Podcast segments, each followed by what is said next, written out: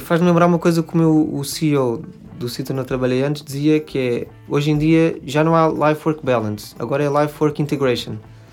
Sim. Principalmente com a questão dos telemóveis. Nós já não há o espaço do trabalho, o espaço do, da família ou do pessoal. Há pessoas que não têm família, mas pessoas, eu estou em casa e estou a receber e-mails do trabalho que eu tenho que responder on the spot, tenho que responder agora. Sim. Uh, da mesma forma que às vezes podia estar no meu local de trabalho e estava a, a, marcar consultas para o meu filho ir, ir, ao alergologista, ou o que fosse. Sim. Hey guys, bem-vindos a mais um The Pull Podcast. Eu sou a Kai Rocha e o episódio desta semana é para foodies, otaku, aqueles aventureiros da comida estrangeira. O convidado é o António Carvalhão, que trabalhou em marketing, estudou no Japão e arranjou uma panca tão grande pelo ramen que sempre que viajava tinha que ir comer esse prato, pois não existia em Portugal até há pouco tempo. Foi daí que foi criado o Ajitama, um restaurante dedicado exatamente a isso, ao ramen, e o António veio partilhar a sua história, o começo do Supper Club, da construção do restaurante, o porquê de deixar uma vida empresarial para enverdar pela hotelaria, enfim, uma história muito interessante para ouvir. Um conselho: não ouçam este episódio de barriga vazia, a sério. Espero que gostem e até já!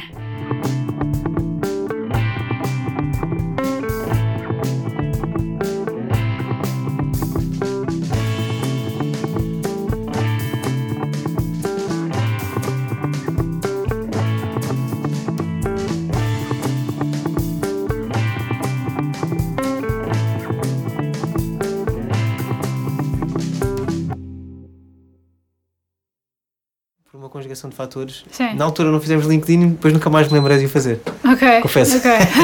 Tenho tido tantas outras coisas. Ah, sim, as coisas que se metem no meio e então as redes sociais se ficam um bocadinho mais para trás, As- não é? ou seja, as, as redes sociais, o Facebook e o Instagram temos estado Sim, sim, ativos, sim, QB, ainda não estamos a meter a, a carne toda no assador, porque também tivemos com, bem, isto não se pode dizer, não, mas é excesso de, de clientes, né? Sim. Nós tínhamos filas, é todos os dias, imagina, nós abrimos às sete e meia, Uhum.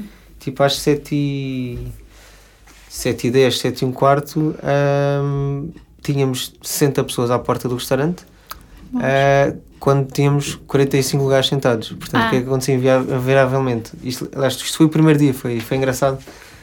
Andando um bocadinho mais atrás. Nós, portanto, durante aqueles dois meses. Só para avisar, isto já está a gravar, não Ah, já está! Ah, não sabia! Não, pronto, Boa. mas, eh, Então, mas eh, pronto, é que, não, é que esta história, eh, se calhar para não estares Ok, não te estares a repetir, não é? ok, então queres fazer uma pergunta para eu responder e ficar logo enquadrado? Ou... Não, não, não. É isto prosa livre. É, é uma prosa bastante livre. Eu, Ok. aliás, eu nunca preparo Ok, nada de ok. nível de material, por sempre que preparei nunca usei.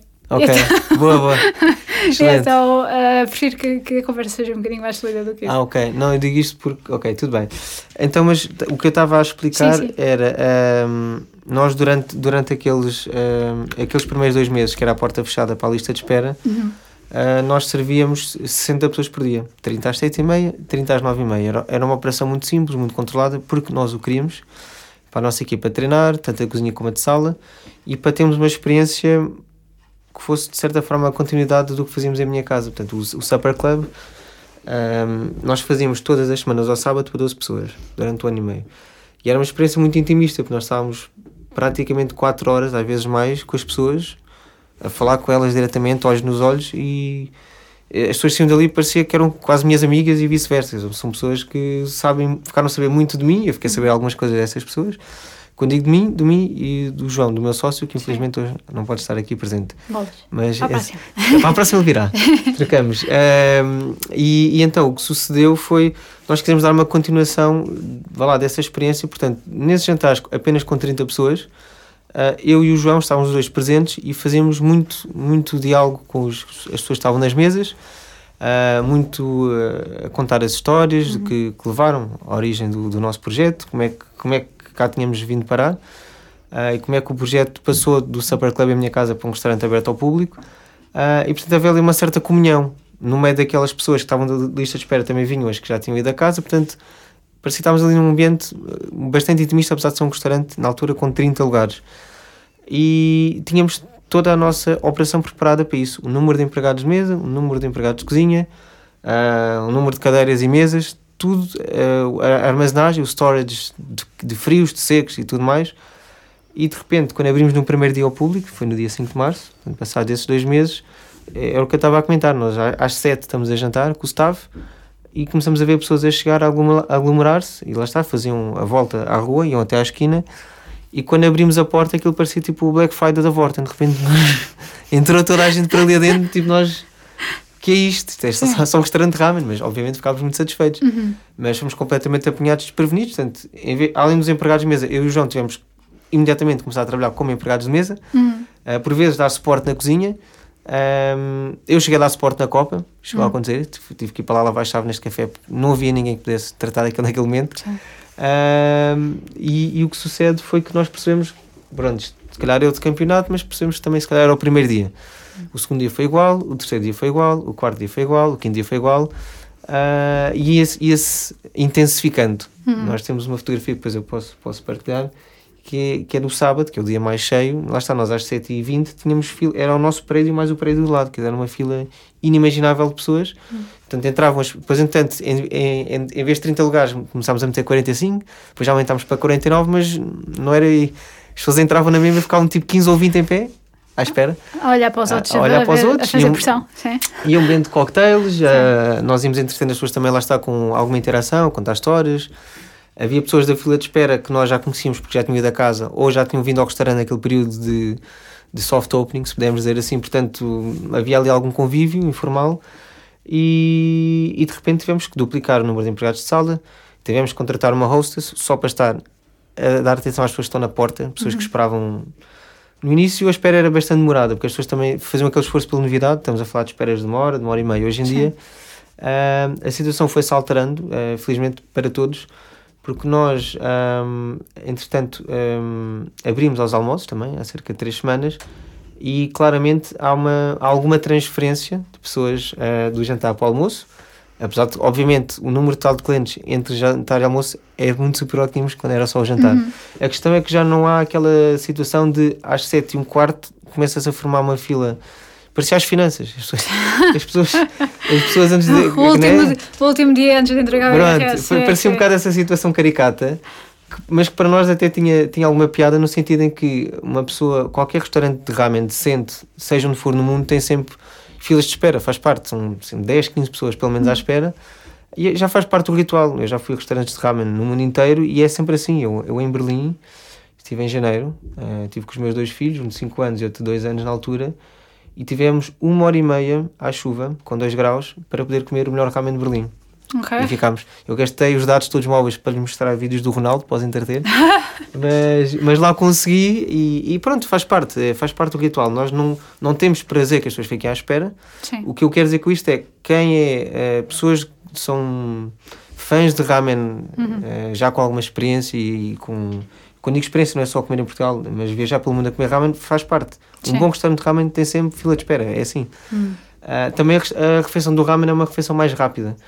Um, é claro que é muito diferente entre o Japão e Portugal. Nós, claro. No Japão, que há 80 mil restaurantes de ramen, é mais do que o McDonald's no mundo inteiro, só para pôr em perspectiva. A sério? É. Uau! Uh, mas não são 80 mil como o Agitama, que tem neste momento perto de 50 lugares. São 80 mil.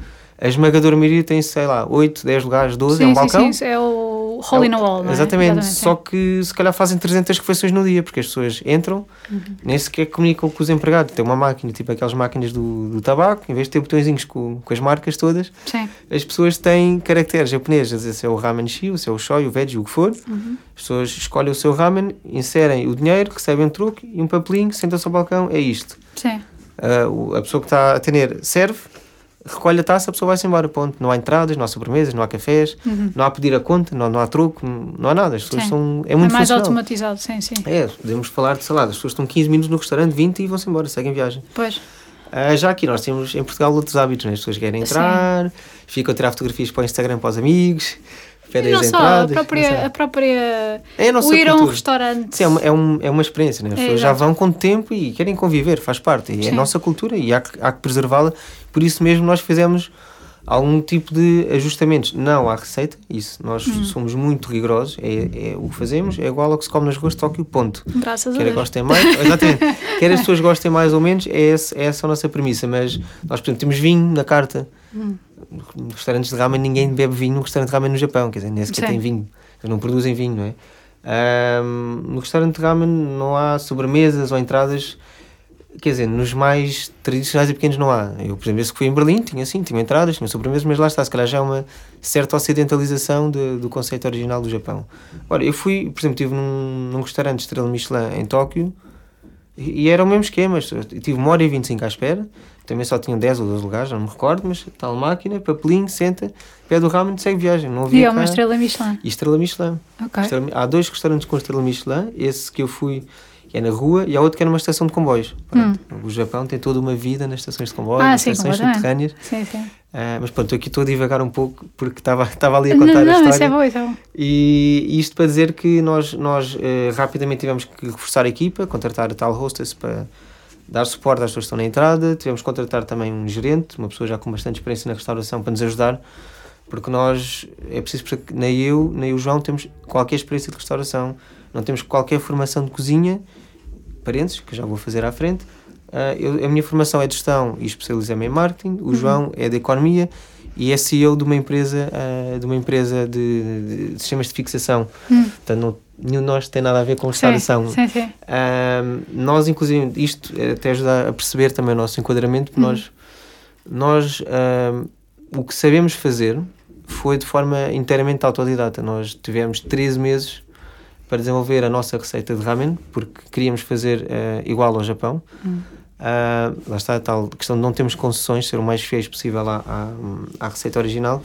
E, e dessa forma, dessa forma ahm, estudámos livros, vimos vídeos no YouTube, lemos sites e testámos, testámos, testámos todos os sábados em minha casa, com exceções quando íamos de férias ou tínhamos um fim de semana de família, mas foi, foi assim durante 13 meses. eh, Era um, eh, a primeira vez demorou 36 horas, ficou miserável.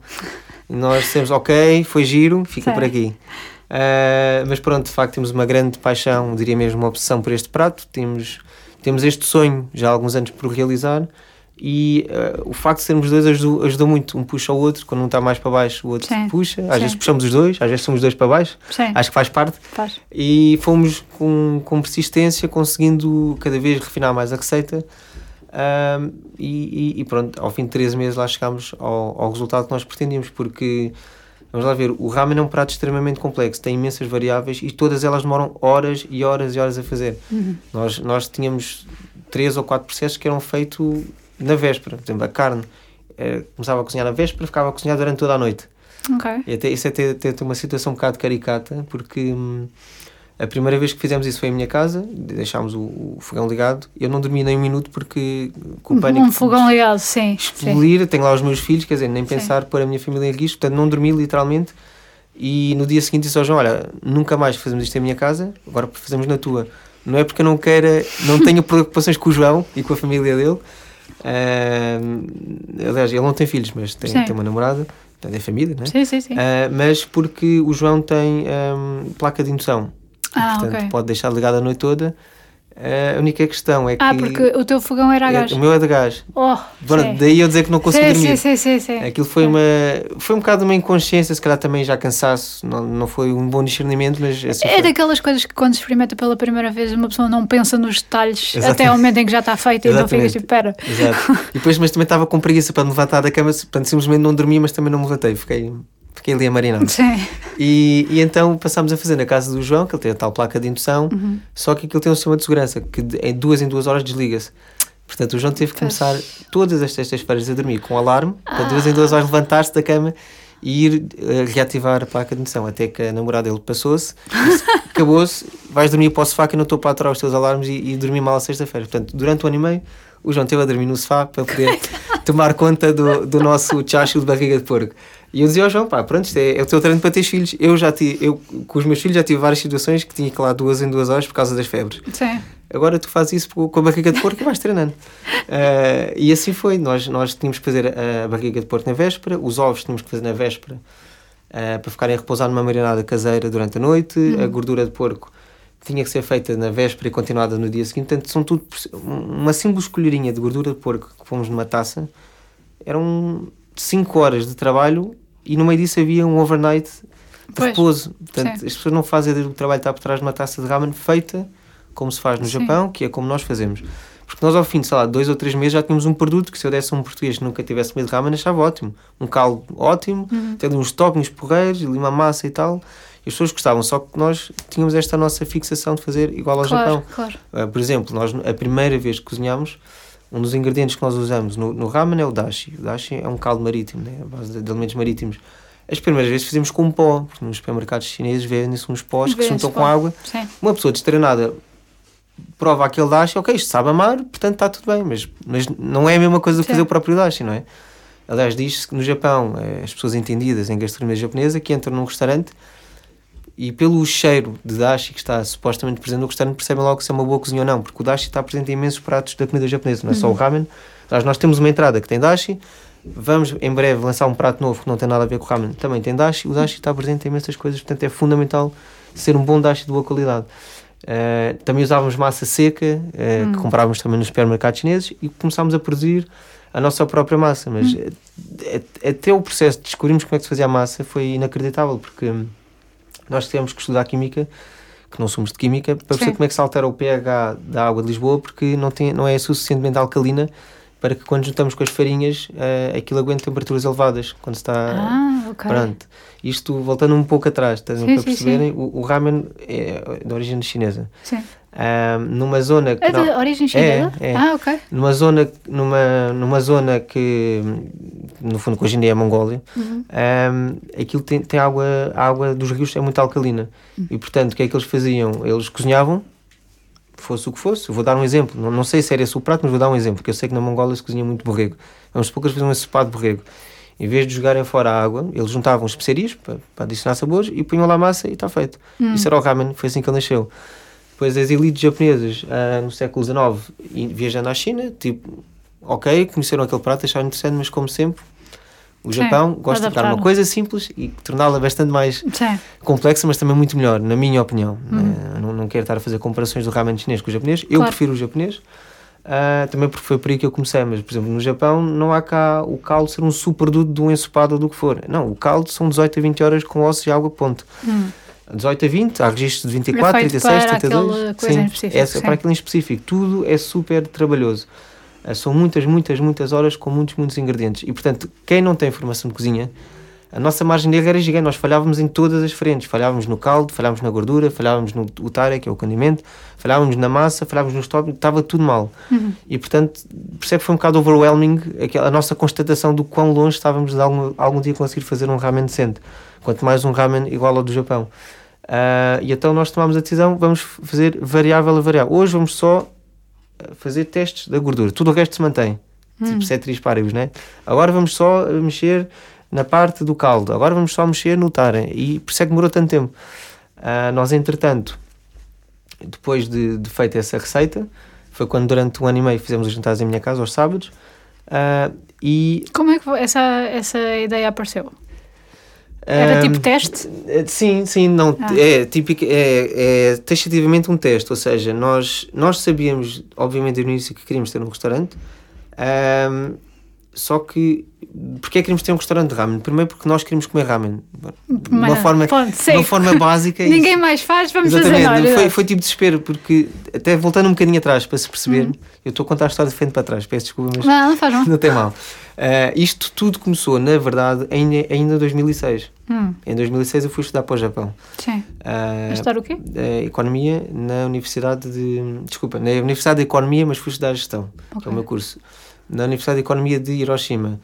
Ah, em 2006 eu sabia três comidas do Japão: sushi, tempura e sopa de miso. E eu acho que a maioria dos portugueses era isto que sabia, porque em 2006 Sim. já foi há 13 anos, é muito Sim. tempo. Hoje em dia a comida japonesa e restaurantes de sushi há imenso, está completamente democratizado, massificado. Ah, mas na altura ainda era uma coisa, vá lá, um pouco desconhecida, um pouco exótica. O sushi já estava bastante implementado, mas tudo o resto, não. Hoje em dia já se conhece outros pratos japoneses, mas na altura eu pelo menos não conhecia mais. E chegando lá ao- à universidade, o primeiro dia foi de recepção aos alunos internacionais. Quiseram-nos levar a comer a comida mais consumida no Japão, que é o ramen, que é uma em cada quatro refeições. Eu nunca tinha ouvido falar de ramen eu sou um bocado esquisito com a comida, portanto metem-me uma taça à frente com coisas a boiar e eu pensei, pá, o que é isto? O que é que eu vou fazer, né? Como é que isto se come sequer? Isto é uma canja? Exato. E eles assim, ah, isto foi o, foi o Takeshi que cozinhou, portanto vamos comer tudo, está bem? O Takeshi era um estudante da faculdade que em part-time trabalhava lá. Eu, ok, sem pressão, mas foi fácil, porque assim que eu provei o caldo, pensei, uau, que é isto? De onde é que isto vem? Uh, provei os, os noodles, adorei, os toppings, fiquei mesmo maluco com aquilo e fiquei obcecado rapidamente. Como qualquer japonês, comecei a comer tipo três vezes por semana Hum. ramen, até porque é uma refeição económica no Japão ah, e sendo eu estudante foi, foi ótimo. E portanto, durante os seis meses que lá estive, comia, portanto, a fazer as contas, três vezes por semana durante Sim. seis meses, dá, dá muito ramen. Ah, voltei para Portugal, comecei a falar disto aos meus amigos, comecei a ir aos restaurantes de ramen, ninguém sabia o que era, não havia em lado nenhum, não havia expectativas de haver e eu fiquei frustradíssimo.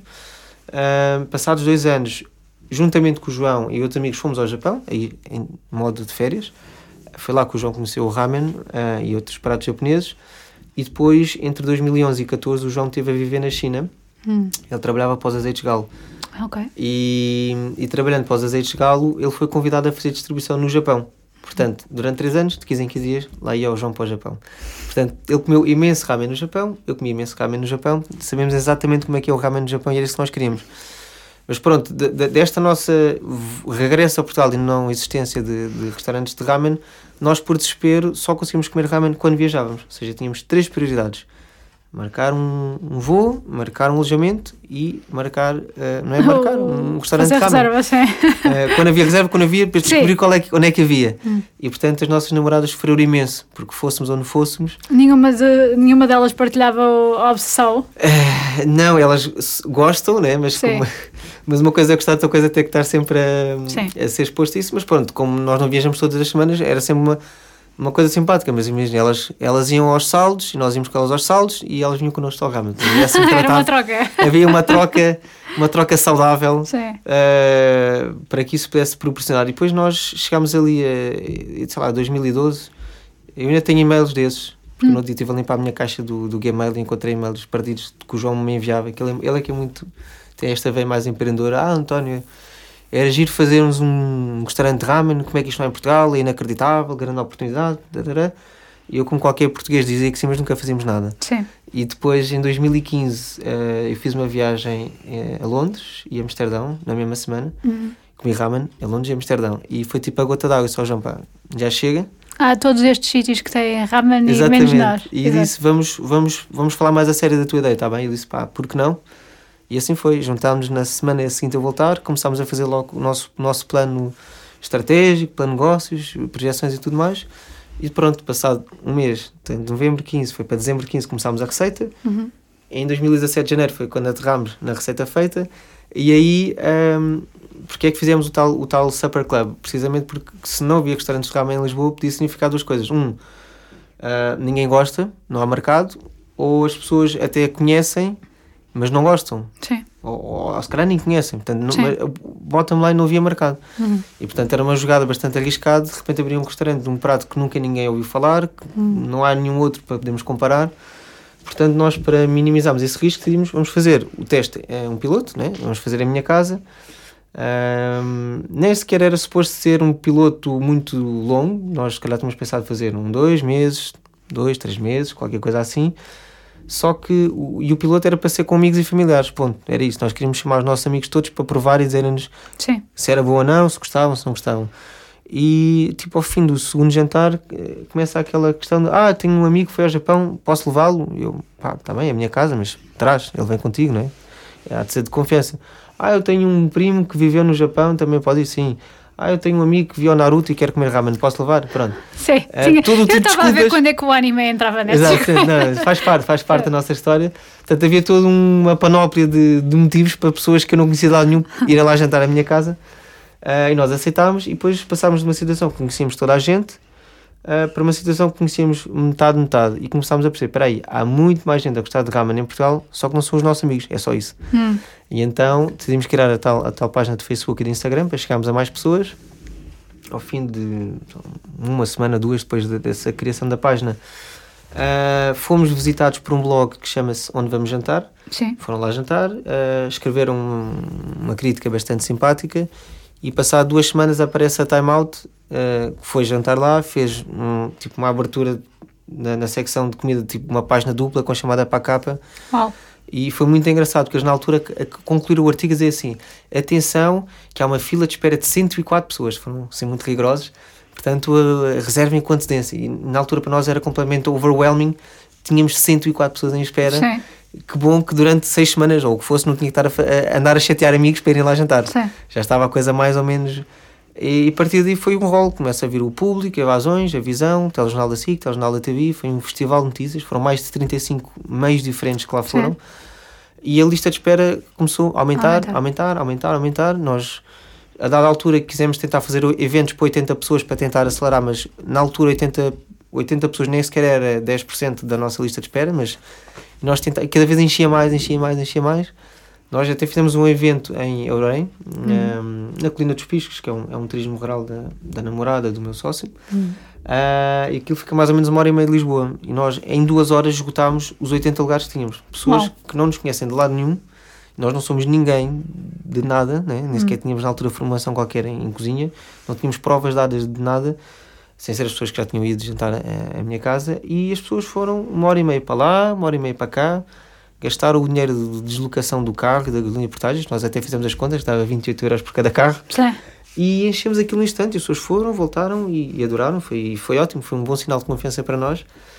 Ahm, mas lá está, com, com uma lista de espera tão extensa e tão interminável, nós, os dois meses passaram para três, passaram para seis, para um ano, para um ano e meio, até que nós conseguimos arrendar o espaço, onde estamos hoje em dia. Foi no dia 1 de julho que ficou assinado o contrato e nós aí interrompemos o Supper Club, informámos a nossa base de dados, lá, os, os que estavam em espera e os que já tinham ido, e nesse mesmo mês arranjámos uma viagem para o Japão, vamos fazer um curso intensivo. Portanto, aí sim entramos na parte mais profissional em Sim. termos de conhecimentos técnicos. E escolhemos, fizemos uma pesquisa bastante exaustiva da melhor escola de ramen. Pelos nossos critérios, é a melhor ah, em Tóquio e é melhor não é porque é mais bonita ou por ter as panelas de melhor qualidade, não tem nada a ver com isso. É pelo a pessoa que a lidera, Sim. é o, é o sensei ah, Takeshi Koitani, ele é, é muito, muito experiente. Ah, tem uma série de técnicas que foi ele que desenvolveu e que inventou, que são usadas em restaurantes no mundo inteiro, porque ele forma pessoas que já abriram restaurantes em Paris, ah, ah, em Espanha, na Suíça, nas Filipinas, no Brasil, creio que nos Estados Unidos também. Portanto, ele tem, tem alunos a abrir restaurantes de ramen com sucesso no mundo inteiro. Agora abriu em Portugal o, o Agitama, não é? Também, também ensinado por ele. E só para perceberem, eu não sei qual é que é o nome em japonês, mas é como se houvesse um, um Web Summit, mas de ramen. Sim. Mas porque é o Ramen Summit. Esta é a pessoa, Realmente sabe. é esta pessoa que convoca, é esta pessoa que preside a mesa e que é o, é o boss mesmo. Uhum. Ah, e portanto foi por isso que nós escolhemos esta escola e revelou-se para nós a escolha bastante acertada, porque o curso até foi muito interessante, porque primeiro que tudo nós percebemos que 90% do que nós fazemos estava certo. Nós só não sabíamos porquê, porque como não temos base de cozinha, não percebemos porque é que a soja não pode passar de 80 graus. Nós percebemos é que, lá está, quando estávamos naquele é, isolar variáveis, na parte de tratarmos da soja, percebemos que quando estava muito tempo cozinhado ou, ou com temperatura muito alta, havia ali qualquer coisa que não ficava Não bem. ficava bem. Mas era intuitivo, era não é intuitivo, é empírico, era Sim. mesmo empírico, era, é testar e falhar, testar Sim. e falhar até acertar. Ah, ali percebemos que lá está, que 90% estava certo, nós sabemos o porquê, e depois ah, adquirimos, lá, lá os 10% que não sabíamos, adquirimos, e depois ad- adquirimos muita hum, consistência. Porque, por exemplo, só referi duas situações para se perceber o nível de precisão que um ramen tem ah, e para as pessoas perceberem que isto é, há muita arte e muita ciência mesmo por trás de um ramen. As pessoas não têm ideia de todo o trabalho que está para trás. Quando se coloca uma taça de ramen à frente, aquilo no momento demora 3 minutos a empratar, vamos dizer, Sim. mas estão 26 horas de trabalho para trás, Claro, não, não claro. faz ideia. Ah, então, ah, uma das primeiras situações foi um. ah, nós adquirimos um equipamento que chama-se um refratómetro. Um refratómetro é como se fosse um óculo, onde se colocam umas poucas gotas de caldo, vê-se à luz, e aquilo tem uma unidade de medida que é o Brix. O Brix mede a densidade do caldo. Cada ramen tem um diferente caldo, cada caldo tem a preceito um nível de densidade a partir da qual não pode ultrapassar ou abaixo da qual não pode estar. Ah, e nós, neste momento, todos os caldos que nós fazemos são medidos com bricks, com aquele refratómetro, portanto, consistentemente aquilo é igual. E já não é uma questão subjetiva de eu olhar para lá, ou cheirar, ou provar. É igual porque há uma máquina que me Sim. diz que é igual. Ah, portanto, já não há um fator humano que possa in- levar ao erro, não é? Ahm, eu, quando fazia em minha casa, fazia sempre igual, o caldo da galinha, aquelas horas, aquela técnica. Para mim, parecia-me igual, mas por certo, se eu fosse medir, aquilo um dia está mais para cima, mais para baixo. Ah, sim. A outra questão muito importante que nós trouxemos, ah, que é fundamental no ramen, há um- Falar, o ramen tem cinco elementos. Tem, a primeira coisa que temos numa taça é a gordura, pode ser animal ou vegetal, e tem um papel é, absolutamente fundamental porque quimicamente é o que permite que o caldo penetre nos noodles. Senão Ok. estamos a comer caldo, a saber caldo, que é bom, mas depois estamos a, saber, a comer noodles a saber a farinha. Não é Sim. assim tão bom. Sim. Tem que estar casado em harmonia, isso é a gordura que, que permite. Ok. Portanto, se algum dia forem um restaurante de ramen que diga, olha, o nosso é fat free, é saudável, que não tem gordura, fujam. Ok. Isto é ramen, Ok. fujam antes, antes que sejam apanhados nessa teia. Não é Será, ramen. que, será que isso já existe? Esse tipo de. Eu espero que não. Eu espero que não, mas por acaso de alguém se lembrar, alguém se lembra, abandonem a ideia já. Sim. Por favor, abandonem. Ah, não, eu digo isto porque eu sei de. Sei, não, não, não quero falar sobre isso em, em detalhe, mas sei de.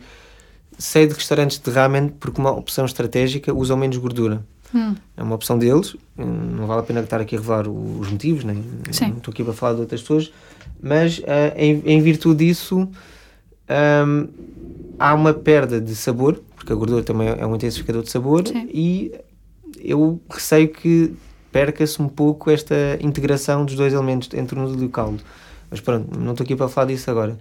Ah, portanto, o primeiro ingrediente é gordura, o segundo ingrediente eh, chama-se tare. Tare, eu se traduzisse para português diria condimento, porque Sim. os caldos, ah, maioritariamente, é água e ossos. Hum. Água e ossos. Ah, é, é puro. Não tem condimentos, não tem sal, não tem pimenta, não tem nada, portanto os sabores estão completamente adormecidos.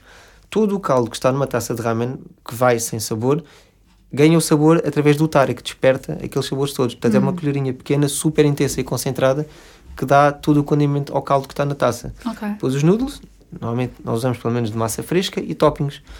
Ah, ovo, ah, agitama, ah, temos vegetais, temos carne, quer dizer, é- é- há bastante liberdade nesse- nessas questões. E portanto, isto para falar do tare e do, de um elemento importante no curso, nós, o último dia de curso foi a prova de fogo, foi servir ramen para japoneses num restaurante ramen, sendo que os japoneses, como disse, comem uma em cada quatro refeições aquele prato. Portanto, têm o palato bastante apurado e são muito críticos. E tivemos a tarde toda anterior a, a treinar com água. Eu tinha 1 um minuto, um minuto e 40 contados pelo relógio para fazer um ramen, e foi isso que eu tive que fazer no dia seguinte, para os clientes que lá foram. Ahm, e tivemos a treinar com água. Obviamente, não íamos desperdiçar calos de, de 20 horas Sim. Para fazer eh, as neiras que é necessário para, Sim. para aprender. né? Eu, não, eu não estava habituado a ter pressão de 1 minuto e 40. Eu, a minha casa fazia aquilo ao meu ritmo, estava a falar com as Sim. pessoas, aquilo era tudo muito descontraído. Ahm, e então chega o momento de, de, se, de se colocar o, o tare na, na taça e o sensei diz-nos: Olha, vocês agora vão fazer eh, surikiri. E eu fiquei a olhar para ele: O que é que é o surikiri? E ele explicou-nos: há três formas de designar como é que a concha está cheia. Se ela estiver completamente rasa, completamente rasa, chama-se surikiri. Se tiver um ou dois milímetros a menos, a concha começa a ficar eh, côncava. Eu não me recordo o nome, não vou dizer para não dizer mal. Sim. E se tiver um ou dois milímetros a mais, É o meu, acho. desculpe, se tiver um ou dois milímetros a mais, eh, fica convexa. Também tem outro nome que eu não vou reproduzir aqui para não dizer mal. Ok. Mas o bottom line é: eh, nós estivemos a, a fazer com água o surikiri, eu fazia, levantava, surikiri, ele não está. Não está. Eu tive 40 minutos eh, para calibrar aquilo e pa- para a minha mão ficar treinada. Uhum. E eu perguntei-lhe, mas what's the point? Porquê é que estamos insistentemente a fazer exatamente raso? Uhum. E ele disse, é simples, isto são 15 mililitros. Isto é o que condimenta ao caldo. Tu metes 1 ou 2 mililitros a mais ou menos, é 3 a 5% a mais ou menos. É a diferença de estar completamente salgado ou insonso. Hum. Eu tenho cá um cliente que amanhã prova isto, nunca mais cá põe os pés. Portanto, faz tudo aquilo, ok? Pronto. Eu, ok. Sensei, hi. Eh, e portanto, mais uma vez, eu quando fazia a minha casa, tenho a minha conja, é aquilo que nem sequer sabia o que é que era. Eu punha lá, para mim estava sempre igual.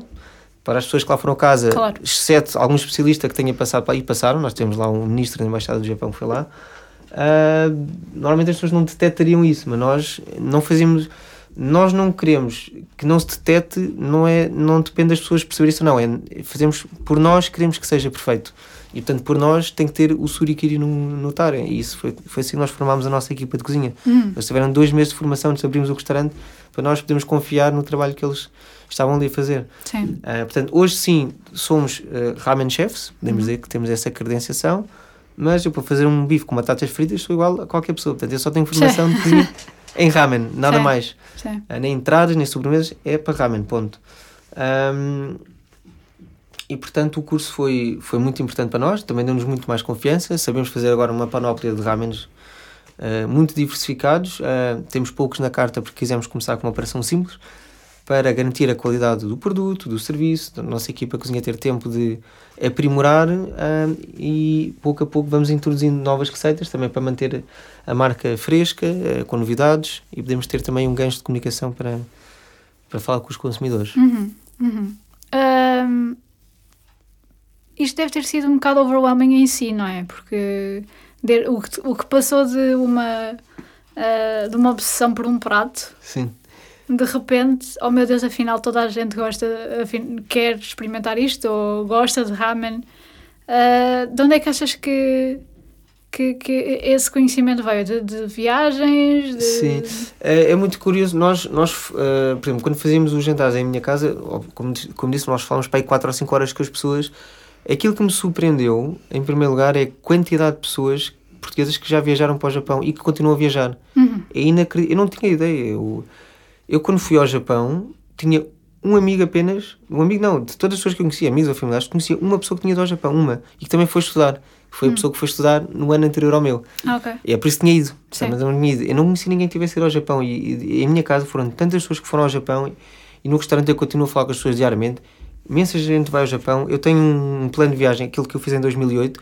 Eu já reencaminhei aquilo para mais de 70 pessoas que eu no dia estive a contar. Sim. A quantidade de pessoas ou que foram ou que querem ir. Sim. O Japão, eu não tinha noção, há imensas, há imensas pessoas que vão ou que já foram.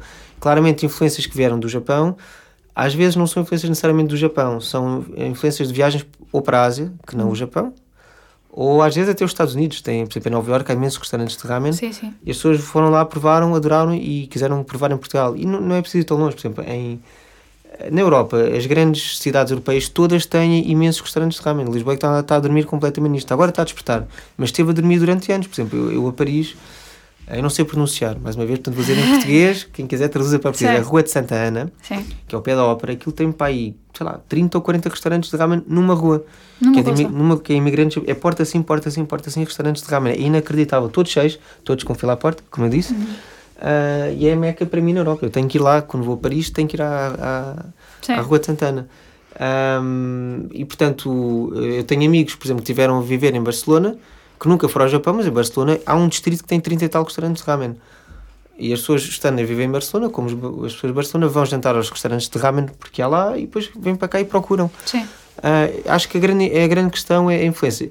Curiosamente, uh, há outra franja, mas é mais pequena, de, de consumidores de ramen, que é os, é os geeks do Japão, os, os tipos que veem o Naruto, que leem os mangas, que veem os animes, que, que daí ficam curiosos e uhum. querem depois experimentar no mundo real.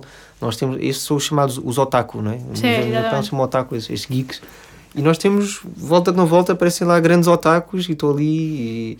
é muito giro, é muito giro interagir com eles e ver se uh, o fascínio que eles têm por estar a ver uh, tornado real uma coisa que para eles até então era, era uma coisa que liam nos livros, não é? ou que viam no, no, nos animes. Sim. Uh, portanto, eu diria que a esmagadora maioria é por influências exteriores. Depois há aquela, lá, aquela franja de pessoas que são os, os chamados foodies, não é? que querem Sim. os gourmets, que querem experimentar coisas novas. Uh, eu, eu, surpreendentemente ainda há uma franja considerável de pessoas que caem ali de paraquedas, que vão lá porque ouviram falar, porque viram uma notícia, mas que não sabem o que é que é ramen, não sabem como é que, como é que se come. Uh, isto, em minha casa, era muito, muito raro. Em minha casa era do género. Uh, há um que é o líder, há sempre o líder de, de, dos grupos que vão jantar, não é? é? o tipo que convoca, que faz as reservas, que domina Sim. a cena, é o mestre de cerimónias, que sabia ao que ia, hum. ou porque já tinha comida, ou porque Sim. Tinha-se informado, mas vai que não volta, pareciam lá tipos, então, mas isto está para molhar com pão. E eu ficava tipo assim, olhar, é... como é que eu vou explicar isto? É, a porta de saída é ali. É... Mas pronto, é... mas pronto, nós, nós, eu e o João, temos para nós, hum, não sei se, como é que se explica, mas vai lá, pode ser quase um sentido de missão de evangelizar Sim. pessoas para gostarem de ramen e para recrutarem para, para, para a categoria. Portanto, nós contrariamente a outras pessoas ou, ou, outras indústrias, nós não temos rigorosamente nada contra a abertura de outros restaurantes de ramen. Hum. Primeiro, como consumidores, ficamos felizes, porque eu Sim. quero é comer ramen. Mais ramen. Sim. Uh, e nem toda a gente faz ramen igual, nem toda a gente tem os mesmos ramen. Portanto, eu, como consumidor de ramen, quantos mais houver, eu adorava que Lisboa fosse como Paris, com não sei quantos restaurantes. Adorava. Sim. Adorava daqui uns anos que Lisboa seja assim. Sim. E, e isto numa ótica de consumidor, numa ótica de, uh, vá lá, dono de um restaurante, hum. um, é importante porque, vá lá, quantos mais houver nesta fase restaurantes de ramen, desde que não seja na porta lá do meu, obviamente, uh, mais restaurantes estão a fazer, a recrutar pessoas. Maior é, é, o bolo, portanto, maior é a minha fatia do bolo. Portanto, para mim, Sim. encantado a vida. Uh, eu sei que muitas vezes na restauração ou noutros negócios, as pessoas. Ah, agora já abriram muitos e o que é que eu vou fazer? Vou perder clientes. Não, a concorrência dentro de certos limites é saudável. Hum. E numa fase de início de uma categoria de produtos que não existe, é super importante. Uh, nós, nós, nós, quando em 2015 tomámos a decisão de Queríamos ser o primeiro restaurante de ramen em Lisboa, era esse o nosso sonho. Uhum. Um, muito pouco depois disso, fomos informados de que iria abrir um, que foi o primeiro, não foi nosso, uhum. que abriu em abril de 2016. Uh, ah, portanto, cinco meses depois nós tínhamos tomado a decisão que íamos fazer, passado cinco meses abriu o primeiro. Sim. A nossa primeira reação, obviamente, ficámos um pouco apreensivos. Sim. Não, ou seja, não achámos que acabou o mundo e que já não faz sentido o nosso projeto, mas ficámos tristes de não sermos os primeiros. Porque tínhamos esse, esse sonho de Uh, dentro da nossa lógica de evangelizar e de sim. criar ser os embaixadores, sim, os embaixadores, de certa forma. Uh, mas rapidamente, não, ótimo, enquanto nós estamos neste, nestes 13 meses, não sabíamos que iam ser 13 meses, nós achámos que ia ser muito rápido, uhum. mas este tempo todo vamos estar a fazer desenvolvimento de produto, teste e tudo mais, eles estão a, estão a dar a conhecer o produto a milhares de pessoas, centenas, milhares, não sim, milhares. Sim. Pelo que eu vejo de, de, de, das redes sociais, já depois que são milhares, que ficaram a conhecer a, a conta deles, depois abriu, abriu um segundo, ficaram a conhecer outros, outros clientes, já abriu um terceiro, nós já fomos o quarto, já não fomos hum. o primeiro nem o segundo, já fomos o quarto. Sim. Mas todo, todos eles estiveram a trabalhar e nós beneficiámos desse trabalho que eles fizeram. Claro. Depois nós entramos com um produto diferente e, portanto, depois as pessoas são livres de escolher o que é gostam mais de um estilo claro. ou do outro. Mas é assim, é como as pizzarias, há centenas de pizzarias, estão todas cheias, as boas, não é? Sim. Quando, quando o produto é bom, não é concorrência cabala, não é? Exato. Estão todas cheias, os hambúrgueres gourmet estão todos cheios. Uhum. Os sushis estão todos cheios. Portanto, porque é que o ramen há de ser diferente? Uh, claro que o mercado de ramen é pequeno. É pequeno porque agora está a começar, mas se formos como qualquer cidade europeia, há espaço para ter 30, 40, 50 restaurantes de ramen e está todos cheios com fila à porta. Portanto, a nossa, a nossa visão, o nosso sonho é que isto seja igual em Lisboa. Sim, sim. A minha primeira experiência com o ramen foi... Aliás, foi cá em Portugal, porque eu sou também... Não sou uma otaku, mas sou japanófila, okay. no sentido em que sempre gostei muito da cultura, Ótimo. mesmo a nível de uh, design. Ok. Portanto, começou por aí. E então eu comi cá ramen, pensava que era a melhor coisa do mundo que havia. Obviamente que depois mudei-me para Londres. É sério? Bom. E onde, de facto, entrei num restaurante de ramen a sério. A sério? E depois pensei, eu fui enganada este tempo todo. Porque... Mas vão começar por baixo e depois subido, é que se tivesse comido em Londres e depois comido que podia ser mais difícil não, de aceitar. Não, não, não, não. Lá está, depois eu voltei e, eh, e continuava a aparecer assim algumas coisas que diziam que tinham ramens e udons Sim. e esses sobas que, que, que existem. E eu experimentava e ficava sempre desapontada porque não, não, não chegava sequer aos calcanhares daquilo que, que eu comia em Londres. Uh, então havia um sítio que para mim é isto, para lá está, é um podcast, não tem patrocínios, posso dizer o nome, um, que se chama Bone Daddies. Ah, não conheço. Que é, é uma linha, linha britânica. Mas, mas, ah, mas lá? Sim, ah, lá. Lá uh, que, como diz o nome, Bone Daddies é mesmo só porque, okay. por causa do caldo, são especializados no caldo do, uh, do, do ramen e... Pff, não há nada que me bate naquilo. Okay. Obviamente que ainda não fui ao vosso. Portanto, até ver, até ver. até ver, portanto, fica aqui a. Fica aqui o desafio. Fica aqui o desafio. Um, mas uma coisa que a mim me sempre. Um, sempre fiquei, fiquei um bocadinho naquela do. Porque é que uma coisa que, como o ramen, que apesar de ter o seu trabalho por trás, uh, digamos que eu acho que o próprio prato em si tem muito a ver com, com o português, uhum. porque nós gostamos do, da canjinha, nós gostamos do ensopado, nós Sim. gostamos de massa. Uh, tudo aquilo, nós gostamos da gordurinha também, sim, do porco, etc. Acho que o, português, o, o português, é, por norma, iria aceitar um prato assim deste género. Sim. No entanto, aquilo que foi rapidamente democratizado foi aquilo que é considerado o mais vá uh, elitista, que é o sushi. Sim, sim, sim. É que lá está. É bizarro comer peixe cru. Imagina, agora estava, mas há uns anos atrás, olha, como lá peixe cru, eu lembro a primeira vez que comi fiquei. what is this, né? Tipo, Sim, sim, sim. e é estranhíssima a sensação do peixe cru na boca, para quem não estava habituado. Sim, exatamente, exatamente. A quantidade de pessoas que, aliás, eu própria que adoro sushi, atenção, Né? Eu também. Ahm, eu própria demorei para ir 5 idas a um restaurante japonês para comer sushi sushi. Eu Ok. comia o tempura, às vezes comia tipo um, um yakisoba qualquer, Ok. ah, ou até. ahm, como é que se chama? Que é uma espécie de fondue. Não é bem um fondue. Shabu shabu. Exatamente. Comi um, um, ah, um prato desses, portanto era tudo cozinhado. Lá está. é um, há mais barreiras na percepção de uma pessoa sobre o sushi Uhum.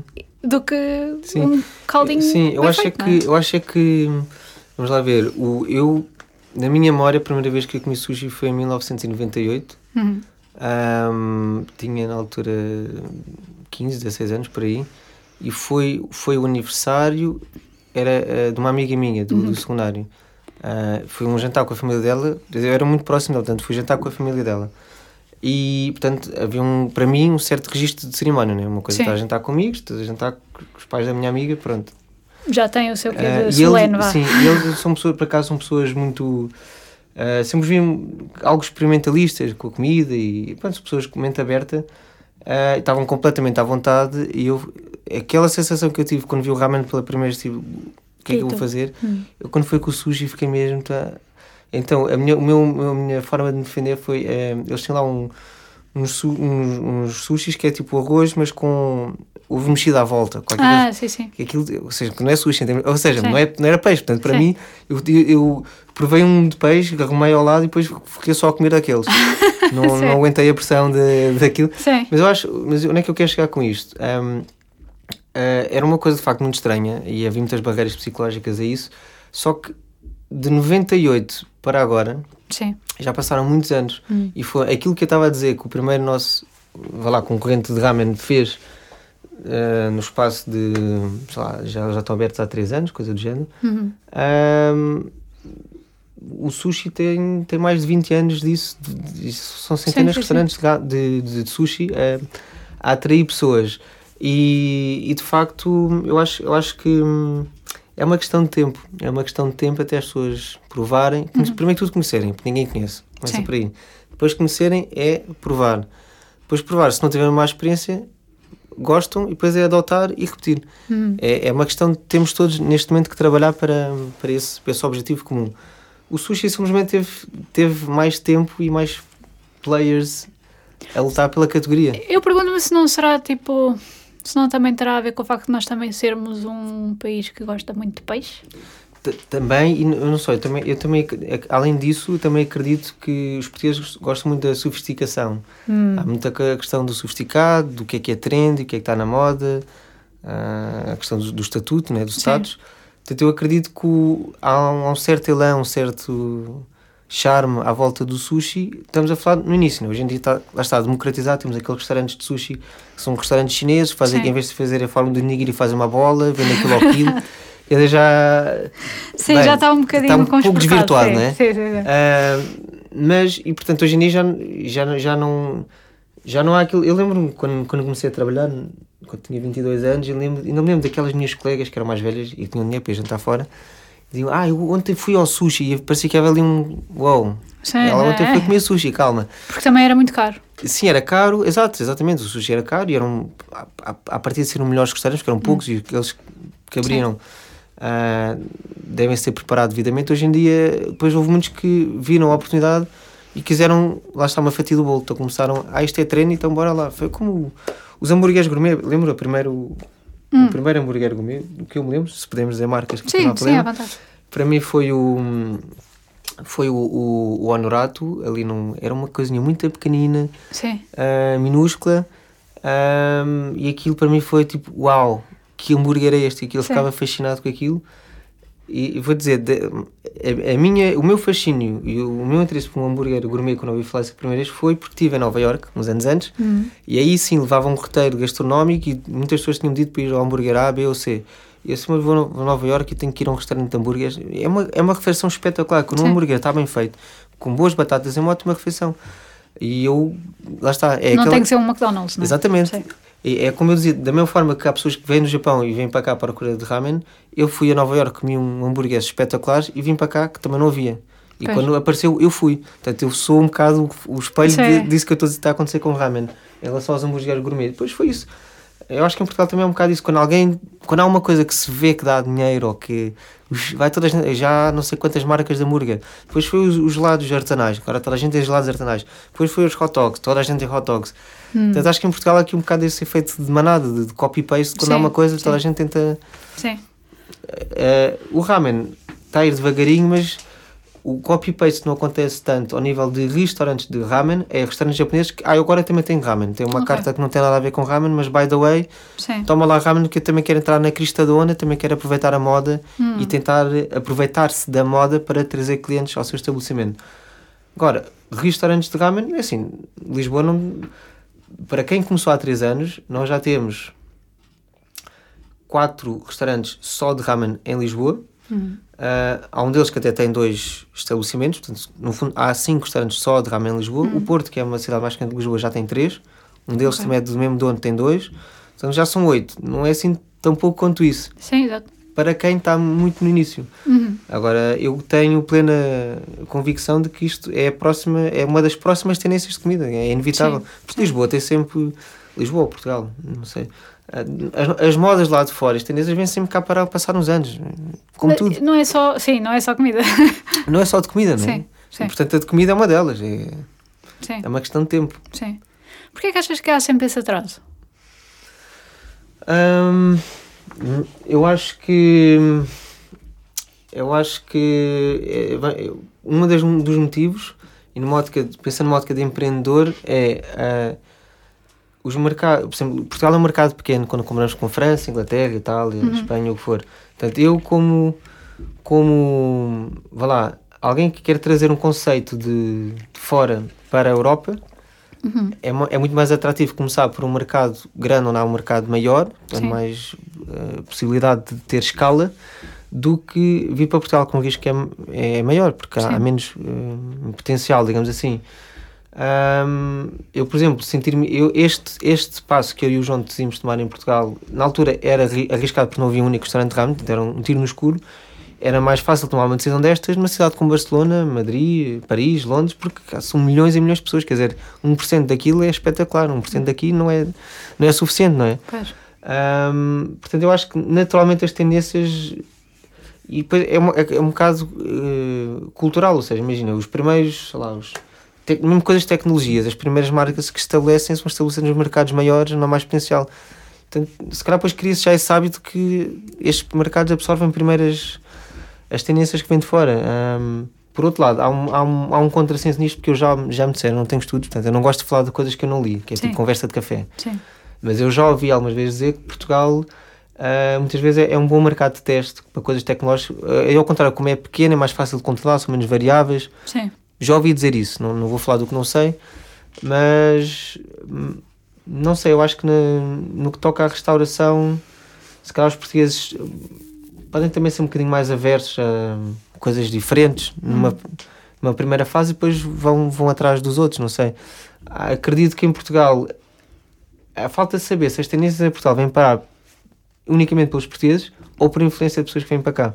Hum. Ou seja, de, de estrangeiros Sim, que... por exemplo, vou- vou-te falar de uma coisa que não tem nada a ver com isto. Ok. Eu, eu no meu passado, eh, eu, antes trabalhava com marketing, em marketing, como Uhum. disse, e o, o meu primeiro grande projeto de marketing foi lançar o G Hendrix em Portugal. Hum. Já, já perdi a coisa, já parecia aqueles velhos, fui, eu que lancei. No, Aquela- aquelas no dos velhos. tempo, Exatamente. um pacote de Sim, arroz. sim. Eu acho que isto, isto deve ter sido para há uns 10 anos. Hum. 10 anos, coisa do género.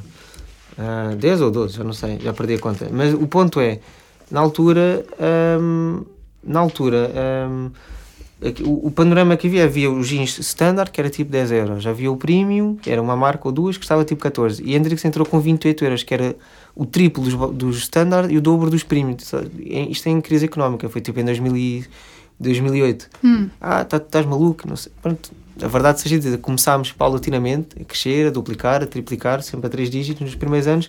Depois é aquilo que eu digo, vem as outras marcas todas, aproveitam-se, vem tudo atrás. E, e, e o grande salto no mercado de jeans, um dos, um dos grandes fatores contribuintes foi um senhor espanhol, galego, que abriu uh, ali perto da, da, da zona de Ribeira um restaurante uh, que a visão dele era pôr as pessoas a comer e a beber, a beber gin durante a refeição, que toda a gente dizia que ele era maluco. Quando isto em Espanha já era um, era um, era um hábito normal. Sim. Mas por influência de um espanhol que abriu o primeiro restaurante em Lisboa que tinha essa missão, conseguiu contaminar, estava toda a gente a beber eh, gins ali, uhum. uh, ele criou ali, depois, depois lá depois os portugueses, ah, então eu vou ter um, um gin bar dentro do meu estabelecimento, um gin corner dentro do meu restaurante, vou ter um bar só de gins, ou uma, uma secção do meu bar que tem só gins. Até o quarto inglês já tinha uma secção só de gins. Sim. Mas, por exemplo, aqui surgiu por influência de uma pessoa estranha, estranha não é estranha, peço uma pessoa estrangeira que trouxe Sim. um hábito lá de fora e meteu cá. Portanto, Uh, e quando não é isso, depois o que é que eu quero, onde é que eu quero chegar com isto? Eu, nós, por exemplo, eu, quando, um período importante que eu tinha trabalhado quando estava nos jeans era a Páscoa, porque vinham imensos espanhóis para o Algarve ah, na Páscoa sim, sim, sim. e todos eles é dos maiores mercados de gin no mundo. Uhum. O consumo per capita de gin em Espanha é brutal. E portanto, os espanhóis varriam o Algarve todo, todos a pedir gin, os bares todos. E portanto, os, por, por pedido de, fora, então começaram a ter, a ter, a ter. Depois os portugueses viam os espanhóis a beber, também, também bebiam, pois acho que é contágio. Sim. Acho que é uma questão de contágio. Uh, e se calhar há, há povos que viajam mais frequentemente do que nós. Sim. É, imagina, eu, lá está, é uma surpresa para mim de tantos portugueses que viajam para o Japão, mas se calhar o número de portugueses que hoje em dia viajam para o Japão, vamos falar em percentual, não é? em termos absolutos, Sim. se calhar a porcentagem de portugueses que hoje em dia viajam para o Japão, em França já existe há 20 ou 30 anos. Portanto, eles este trouxeram essas, essas influências para a França muito claro, mais cedo. Claro. E, por exemplo, essa rua de Santana, em Paris, aquilo é imigrantes japoneses, não foram os franceses uhum. que abriram aqueles restaurantes. Portanto, é cult a cultura de ramen, isto é um pressuposto meu, quer dizer, estou aqui a fazer um exercício mental. Sim. Havendo tantos restaurantes de ramen em Paris, numa só rua de imigrantes, eu arriscar-me a dizer que se calhar foram os imigrantes japoneses que meteram o hábito de comer ramen em Paris. Sim. A, própria ligação com, o, com a França, com a cultura japonesa, também está sempre muito ligada. É uma relação amor-amor. Eu contava no Japão, aquilo é Foran Sujin, que eram os, os franceses, aquilo hum. eram fascínios. O Paris Sujin, que eram as pessoas de Paris os, aliás, os, os, japoneses têm uma pancada com, com França. A Torre Eiffel, tudo o que vem de França, as marcas, eles adoram. Sim. E os, os, Até a própria, própria pastelaria deles a é pastelaria, okay, completamente. Sim. E, e os, estavam lá quatro, quatro ou cinco estudantes franceses, eles também tinham uma pancada que já vinham. Achava eu que percebia coisa do Japão e que era um bocadinho otaku, esqueçam. e eles já sabiam os mangas todos, animes todos, já sabiam falar porque tinham de forma autodidata estar a aprender no seu país, sabiam uhum. imensas coisas de, de cultura do Japão. Eu fiquei mesmo. Quando percebi não sabia nada, só sei que nada sei. Foi, foi sim, essa sim, sensação. Sim, sim, sim. Uh, tu, enquanto agora uh, vá, digamos, dono de um restaurante, não é? Uhum. Uh, qual foi o maior desafio que, que, te, que, se apresentou a ti sim. e que não estavas à espera? Um, Tirando, esse... vá, uh, forno, uh, fogões ligados. Não, eu vou, eu vou. Já não tive uma conversa com uma pessoa também sobre tudo. Eu, eu, diria que o maior desafio, e que não vem do restaurante, vem desde o início, e continua a ser para mim o maior desafio, é a, o, a, a luta pelo equilíbrio com a vida uh, familiar. Hum. Já não vou dizer da minha vida pessoal, de género, eu quero jogar ténis ou quero ir ao cinema, é a vida familiar. Ok. Uh, porque eu, eu, por acaso, isto é vou dizer uma coisa um bocado pessoal, mas pronto. Uh, eu, por acaso, tive o privilégio de, os anos todos que trabalhei em marketing, que era a minha profissão, a minha namorada também trabalha em marketing. Nós sempre nos compreendemos muito bem. Ok, sim. Exatamente as exigências, sim, os sim, horários, sim, os ritmos. E nós documentámos. Bolas, como é que nós temos amigos que ele trabalha no marketing, ela trabalha, sei lá, aqueles empregos das 9 às 5, como, é que pode haver compreensão? Porque, porque parece que as pessoas. Indo um pouco até mais longe, a, a, traição numa relação, ou não, a, a não sermos fiéis, não é só se estamos com outra pessoa, é se estamos a, dar-nos a outras coisas que não à nossa relação. Se eu estou a tirar todo o meu tempo para o meu trabalho, claro. é uma espécie de traição. Eu vejo assim, não, não está escrito lá nenhum. Isto é Sim. a minha visão, estou a Sim. partilhar a minha visão pessoal do assunto. Uhum. Um, e eu sempre. Eu, no dia perguntaram vocês não, nunca pensaram em desistir, nunca tiveram essa tentação. Nós tivemos imensas oportunidades, imensas, desde a primeira vez que cozinhámos aquelas 36 horas com uma porcaria, nós tivemos imensas oportunidades de desistir e eu diria que uh, muitas delas foram relacionadas com a nossa dificuldade de conciliar com a vida familiar. Hum. Uh, porque as pessoas não, não têm que ficar ali encostadas ao canto à espera que nós agora possamos dar-lhes atenção. Uh, eu acho que isso foi é, é, é, os momentos mais duros todos, meus e do João, foram sempre questões de, de conciliação com a vida familiar. Portanto, isto é a primeira parte da resposta, estou a dizer numa ótica pessoal Sim, sim. e que para mim foi o maior desafio que continua a ser. Ah, de longe é isso. Ahm, Sim, porque agora, agora- já tendo um restaurante estabelecido, sim, sim, sim. os horários, uma pessoa não, não imagina quais são os horários de, um, de, um- de uma pessoa que trabalha num restaurante Claro. até ter trabalhado Sim, num restaurante. Não, é? imagina, hum, eu, o restaurante, o nosso restaurante está aberto, está a funcionamento desde as 7 da manhã à 1 da manhã. Hum, Está sempre gente a cozinhar, os calos, como disse, demoram muitas horas. sim, Portanto, a todo instante pode acontecer uma coisa que me obriga a intervir. Ou rebenta o forno, ou rebenta um cano de esgoto, ou disparou o alarme, ou o quadro foi abaixo. Eu, eu tenho que estar sempre on call. Tenho que estar sempre on call. Eu e o, e o meu sócio, os dois, temos que estar on call. Ahm, e portanto, a questão do horário faz-me lembrar uma coisa que o, meu, o CEO do sítio onde eu trabalhei antes dizia que é hoje em dia já não há life-work balance, agora é life-work integration. Sim, Principalmente com a questão dos telemóveis. Nós já não há o espaço do trabalho, o espaço do, da família ou do pessoal. Há pessoas que não têm família, mas tem pessoas. Eu estou em casa e estou estou a receber e-mails do trabalho que eu tenho que responder on the spot, tenho que responder agora. sim, Ah, da mesma forma que às vezes podia estar no meu local de trabalho e estava a, a- marcar consultas para o meu filho ir, ir ao alergologista, o que fosse. sim. Ou quem é que vai dizer que nunca teve um trabalho a ver viagens, viagens eh, para as suas próximas férias? sim. Não vamos estar aqui com hipocrisias. Toda a gente faz, toda a gente usa tempo de trabalho para uso pessoal, toda a gente usa tempo pessoal Para para, trabalho. para trabalho. Portanto, Mesmo as quando não é estamos fluido. ligados a, a- aos, aos ecrãs, não sim, é? Sim, sim, Estamos, às vezes estamos só a pensar em trabalho. Sim, exato, exato. E, e é, é integração, é fluido, é, um, é uma coisa fluida. Uhum. Eh, e portanto, isto para dizer o quê? O maior desafio para mim é esse. Eh, agora, falando daquilo que se calhar te interessava mais saber. Não, não, não, isso é, era- é tão interessante como, como aquilo que, que vais dizer agora. Um, o desafio a nível de. Agora falando do negócio, né? Hum. do negócio, da, operação. De longe, a coisa que me tirou anos de vida a mim e ao meu sócio e às nossas famílias, por se me tiver a alongar muito. Não, não, não, está. Tá, eh, se, se nos tirou muito tempo de. muito- muitos anos de vida foi o tema obras. Obras. Obras é inacreditável. Porque nós, nós arrendámos um espaço em Tosco, Hum. ou seja, em Tosco, entenda-se, não tem nada, nem sequer, nem sequer tinha pavimento, era um buraco de 10 Ok. centímetros para baixo que nós tivemos que encher, não tinha rigorosamente nada. E nós fizemos um projeto, um- fizemos um projeto de obras, contratámos as empreitadas, todo, todo aquele festival. Tínhamos previsto ter, abrir o restaurante dia 15 de setembro. De 15 de setembro passámos para 15 de outubro, de 15 de outubro para 30 de outubro, depois para 6 de novembro, depois desistimos de contar e abrimos dia 2 de janeiro. Ok. Ah, e no meio disto nós contratámos equipa de Hum. cozinha, equipa de sala, tivemos dois meses a pagar salários e a pagar rendas, porque já tinha acabado o período de carência, sem receber um euro de faturação, Ok. sem qualquer noção de quando é que a obra ia estar feita, porque estavam constantemente a falhar-nos as pessoas e há um nível de incompetência, eu não me quero pronunciar porque eu pronto, fico mal disposto, Sim. mas há muito falta de seriedade no que toca a obras e, e tem a ver também com o boom que está a haver de construção em Lisboa. Há falta de, de, de, de empreiteiros, há falta de, pessoa, de mão de obra para carpintarias, há falta de, mão de obra para tudo isso. E as pessoas é, fazem aquela manha que aceitam uma obra, recebem, sei lá, 30% de, de valor da adjudicação, estão lá tipo duas ou três semanas a partir pedra, literalmente, e depois de repente partem para outra, para receber outra, e depois voltam ao nosso ao fim de duas ou três semanas.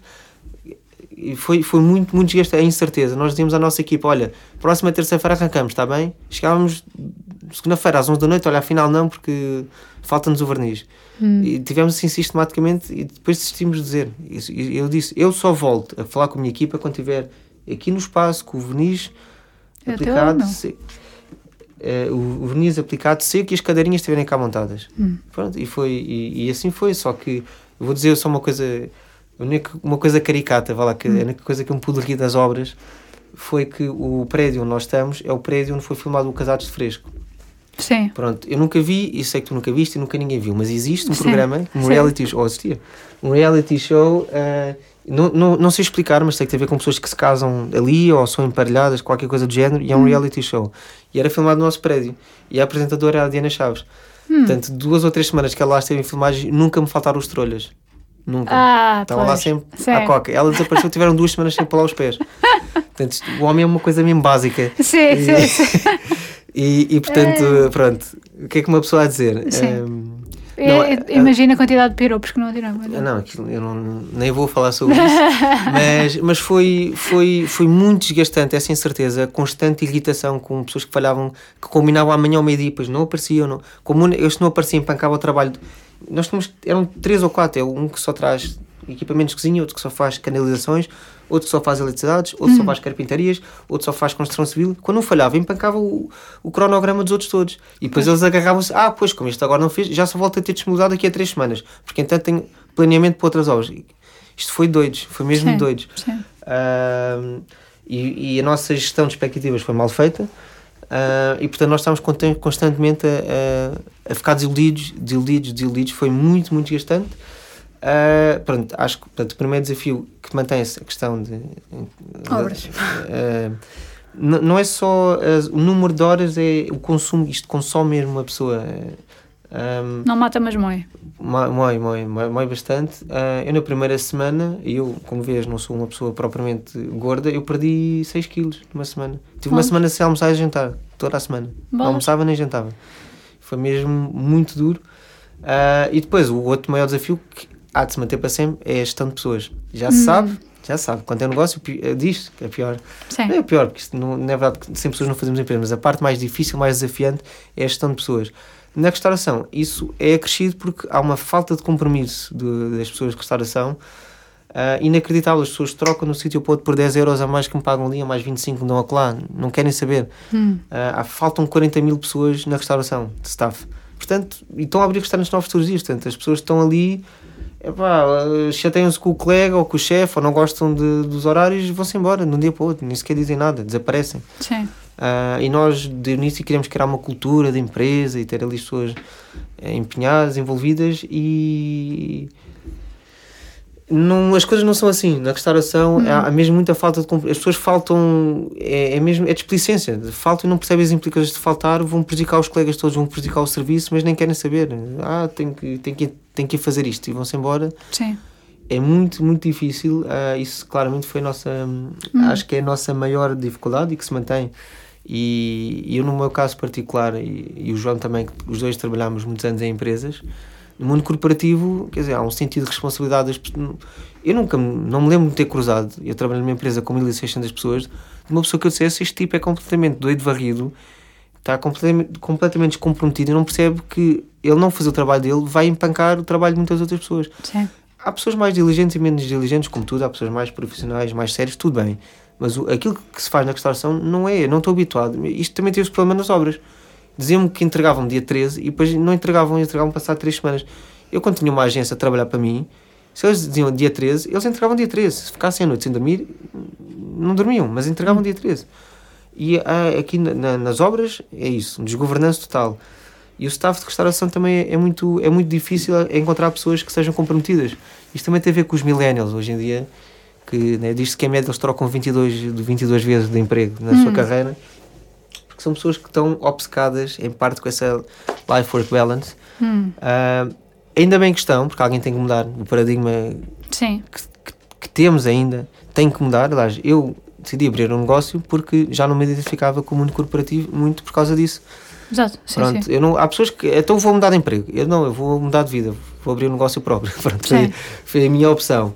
Mas, mas eu acho que isso, os millennials é isso, eles vê-se que claramente estão a juntar dinheiro porque querem fazer uma viagem XPTO ou estão neste emprego, mas que nisto começa, eles não têm o seu tempo para estar com os amigos ou para as suas coisas, param de dar, então saltam para outra. Hum. E acho que isso na restauração também sofre bastante disso. E vocês até se calhar é uma coisa mais acrescida, porque dado que é um prato tão específico, que de certeza que tem alguma formação.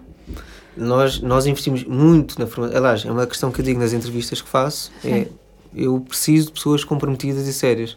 E hum. pergunto nos olhos se a pessoa está ali para ficar ou se está ali para estar seis meses. Hum. Porque eu digo que nós investimos imenso na formação das pessoas. A nossa formação vale literalmente milhares de euros, foi o que eu investi hum. para chegar ao conhecimento que tenho hoje em dia. Eu dou isso de borla às pessoas, Portanto, o mínimo que eu espero é que as pessoas hum, sejam recíprocas e que sejam sérias e que se mantenham lá o tempo que devem ficar, uhum. tanto quanto possível. Não, é? não quero estar a investir imenso tempo do meu tempo, são mesmo horas de formação que eu dou depois as pessoas vão-se embora, quer dizer, hum. não é sério. Sim, sim, sim. Uh, algum uh, prato de ramen que vocês ainda não conseguiram emular? Uh, de ramen, diria que não, porque Uhum. nós temos, temos na manga para, para lançar. Nós queremos é ter outros pratos que não são ramen, Hum. portanto não são sushi. Okonomiyaki. Isso é, isso é uma fantasia pessoal minha. Eh, na nossa cozinha. O meu, o meu reino para um, para um, um restaurantezinho de Okonomiyaki, é sério. É, então, mas pronto, quando houver avisa-me. Ok.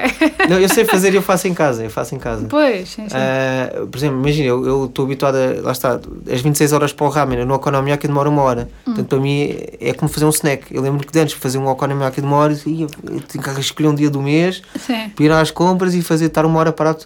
Hoje em dia, o okonomiyaki é, é peanuts, quer dizer, Sim. faço numa hora. sim. Ah, mas ah, para ter okonomiyaki num restaurante, a cozinha tem que ter uma preparação que a nossa não tem, infelizmente.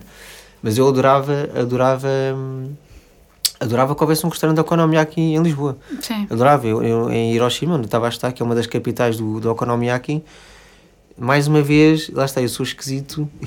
Eu, eu, eu tive, durante umas semanas que eu estive no Japão, estava lá um professor português, Hum. foi quem me convidou, na verdade, para ir para lá.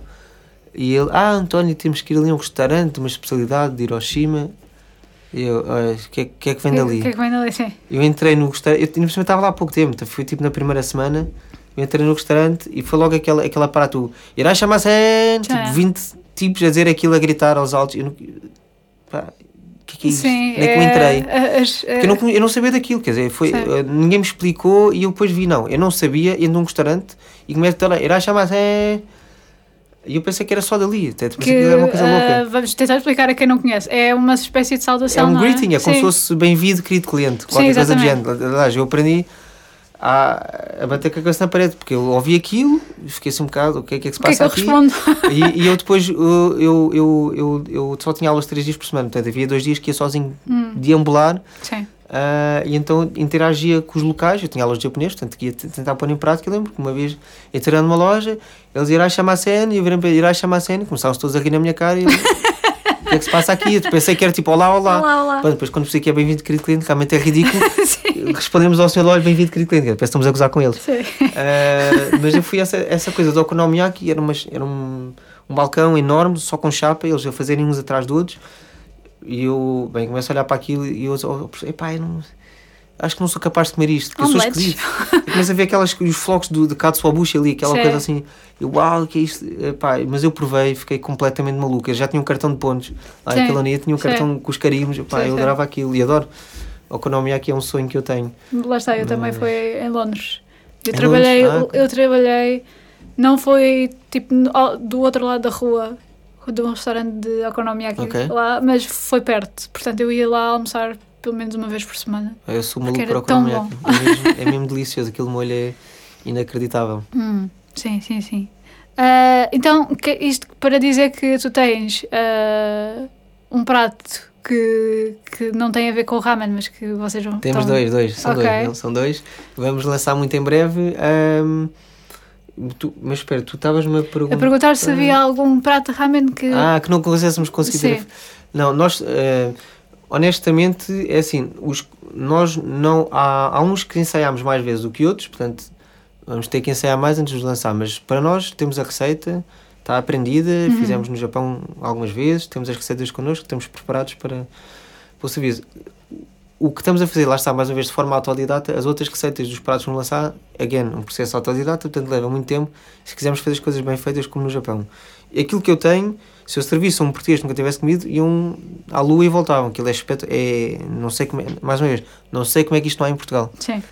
E infelizmente eu vou fazer por desespero de querer comer aquilo. Sim. É, Isto foi como, foi como o ramen, é uma, é uma, é- era, queríamos comer e era uma oportunidade de negócio. Uhum. Eu todos os dias às 11h30 sento-me lá no balcão com o meu ramen, porque gosto de comer ramen e também uma questão de controle de qualidade. Hum. Ahm, a única exceção foi um dia que eu quis fazer um interregno no ramen e comi 12 gyozas. Pronto. Porque Ok. muitas pessoas dizem que são as melhores gyozas de Lisboa e, e eu, pronto, como consumidor, não falo como- digo claro. que sim, são, são de facto muito boas não, e deve-se apenas à, à técnica como as preparamos, Sim. porque normalmente a gyoza, pela minha experiência, são feitas em óleo, é uma coisa gordurenta, que eu não gosto, ou fazem sem vapor, aquilo desfaz. Hum. E nós não contávamos no curso de, de ramen, como tínhamos muitas horas quando os carros estão a fazer, não tínhamos nada para fazer, eles iam-nos ensinando outras coisas. Sim. Um dia tivemos a aprender a gyoza e pô, nós temos uma técnica japonesa que aquilo fica assim com uma capinha crocante por cima, não é óleo, não é vapor e é mesmo, é bastante bom. Hum, portanto, foi a única vez que eu não comi ramen, foi, Sim. foi é. para comer umas 12 Mas gyozas. 12 guiosas. De quê? De. de... É, eu, eu gosto mais de galinha, também temos De vegetais, mas eu gosto mais de, de galinha. Sim, sim, também gosto mais dessas. Ahm, só para agora, para, para terminar, ah, o que é que achas? Ou seja, isto passou tudo de uma obsessão por um prato, Sim, certo? completamente. é mesmo isso. Nasceu de uma obsessão por um prato. Mas foi só mesmo isso que te fez tipo, deixar o teu trabalho para começar logo por isto? Hum. Ou houve também outra componente qualquer? É assim, eu sempre, eu sempre, não é sempre, dá uns anos para cá, Hum. já tinha a ideia que não ia querer eh, acabar a minha vida no mundo corporativo. Portanto, dá uns anos para cá que eu já sabia que queria ter um negócio. Não fazia ideia era o quê. Sim, Ah, paralelamente, tinha esta paixão. Eu não, eu não tinha os dois pontos ligados, ou seja, Sim. tinha, é tinha duas coisas a acontecer na minha cabeça. Nenhuma que é ter um negócio Uhum. e tinha outra coisa que é eu adoro ramen e estou obcecado. E portanto, cada vez que viajo, vou comer. sim, Mas nunca fiz a ligação. E o João foi a pessoa que fez a ligação. ok. O João foi a pessoa que me começou a dizer: temos que fazer um restaurante ramen, temos que fazer um restaurante ramen. E depois a gota d'água foi fartar-me nas viagens. Sim. Foi uma saturação da situação das viagens e uma saturação de trabalho no mundo corporativo. Sim, Que eu, aquela, aquela semana de viagens que eu, que eu fiz em, em Londres e Amsterdão estava num período muito obscuro Hum, da, da minha vida profissional, sim, muito. E as pessoas, quando eu falo para mim, eu quando, sempre que eu tinha férias e me distanciava do meu trabalho, mesmo nos outro, no outro emprego onde tive, que era muito feliz, era muito satisfeito, ganhava aquela perspectiva do que é que está errado, do que é que eu tenho que mudar. E ali eu disse, pá, fez, foi tipo um clique, plim, Hum, é isto, está tá aqui a resposta, é connecting the dots, como dizia, sim, o, sim, sim. como dizia o, o Steve Jobs. E, e foi mesmo, foi, foi a junção destas duas coisas. Sim, Ahm, e, e tornou-se óbvio. sim. E é tipo, o ponto sem retorno, é mesmo isto. Hum. É por aqui, vamos embora. E o que é que te, então tu dizes que não ahm, que não te vias a, acabar no, No mundo no corporativo. corporativo? Sim. Porquê? P- por várias questões. A primeira é ah, eu- eu- a minha área é o marketing. Pronto, eu, eu vejo que, eu, na minha opinião, posso estar enganado, espero estar enganado, mas eu, da forma como via, pela experiência que eu tinha, a carreira do, do marketing eu considero um bocado curta. Ou seja, não me lembro de um, de um diretor de marketing com 60 anos. Hum, Uh, se calhar, se for daquelas empresas gigantes, multi- mas em Portugal, diretores de marketing com 60 anos não deve haver muitos. Mesmo com 50 e muitos, não há muitos. Quer dizer, é- é- a minha opinião, a minha percepção é que diretores, uma pessoa chega ali ao diretor de marketing, está ali uns anos e depois ou passa para CEO, Hum. então fica por lá. fica para lá e depois salta fora. Não estou a imaginar um, um diretor de marketing com 60 anos ou com 65. Não, não, Sim. na minha cabeça não faz sentido qualquer. Posso estar enganado, atenção, mas é- era a percepção. Portanto, eu já sabia, carreira de marketing vai-se escutar. A minha carreira de marketing vai-se escutar. Ah, eu não tenho perfil, nem quero ser CEO de uma empresa nenhuma. Depois chegou uma altura que eu preciso. Eu nem sequer quero ser diretor de marketing. Hum, Posso ser um marketing manager, posso ser um, um chefe de grupo, sim, entrar naquela esfera de politiquices de, de Sim, quando eu- está na direção, na administração, cada vez mais eu comecei a perceber que eu não tinha perfil para isso e não queria que fosse essa, porque eu via ah, a minha direção de marketing, via o que, era a vida delas, via o que, que era o trabalho dessas pessoas e pá, eu não quero isto para mim. Hum. Não me revejo nisso, revejo porque eu- uma pessoa chega àquele nível e aquilo, lá está, já há um distanciamento do trabalho de marketing, é uma, uma visão tão de helicóptero, tão estratégica, tão de alinhamento com a direção sim. e com a agenda da empresa, que é mais gestão quase de uma secção da empresa do que trabalho de marketing, de estar ali a fazer as coisas. Eu Sim. gosto de fazer, gosto de ter as mãos na massa. Ahm, isso foi um ponto. E depois eu, eu mudei de uma empresa onde, como disse, era, fui muito feliz muitos anos, adorei o trabalho que fiz, foi espetacular. Podes dizer qual é? É a Prime Drinks, Ok. Foi tal onde, onde eu lancei o G. Hendrix. Ah, tinha uma relação incrível com os meus colegas, tinha uma excelente relação com a minha chefe, aprendi imenso, tinha boas condições, portanto, tudo bom. Depois fui convidado para outra empresa Hum, eh, com um projeto muito interessante, com uma equipa muito interessante, mas as coisas rapidamente mudaram. Lá está, uma, uma empresa multinacional, há ciclos, né? de 3 em 3 anos, depende. Sai o CEO, depois sai o CEO, depois é tipo dominó. sim. Saem diretores, porque Sim. saiu também o CEO, mudam as chefias e neste, até aqui estava tudo a pintar de amarelo, agora passa tudo a pintar de cor-de-rosa. E vai tudo atrás a pintar de cor-de-rosa. E nós somos tipo peças de peão.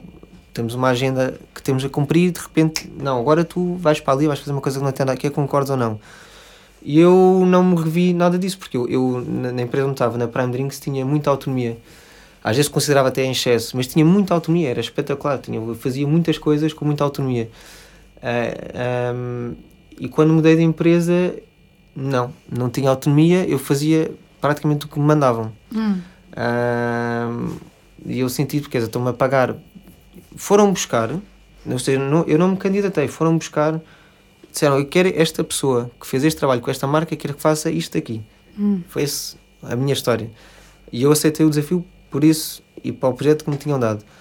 Só que cheguei lá ao fim de, sei lá, quatro meses, tanto houve essas mudanças estruturais, que ele mudou tudo, baralha volta a dar, era outro CEO, era outro diretor de marketing, a minha chefia era outra, e eu, em vez de eu ter ido para lá para trazer o meu valor acrescentado da minha experiência, comecei a estar lá para executar o que aquelas pessoas achavam que era a forma certa de fazer as coisas. Sim.